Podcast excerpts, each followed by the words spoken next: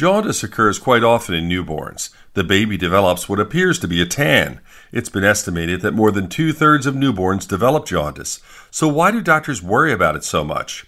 Jaundice is the result of too much bilirubin, and if bilirubin levels get very high, there can be brain damage.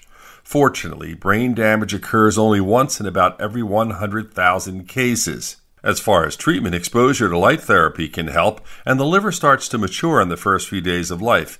Bilirubin is processed and excreted in the stool and urine. Some newborns may have other issues causing jaundice, and routine testing can help alert doctors, and they can begin other treatment. With your health, I'm Doctor Brian McDonough on ten ten Wins.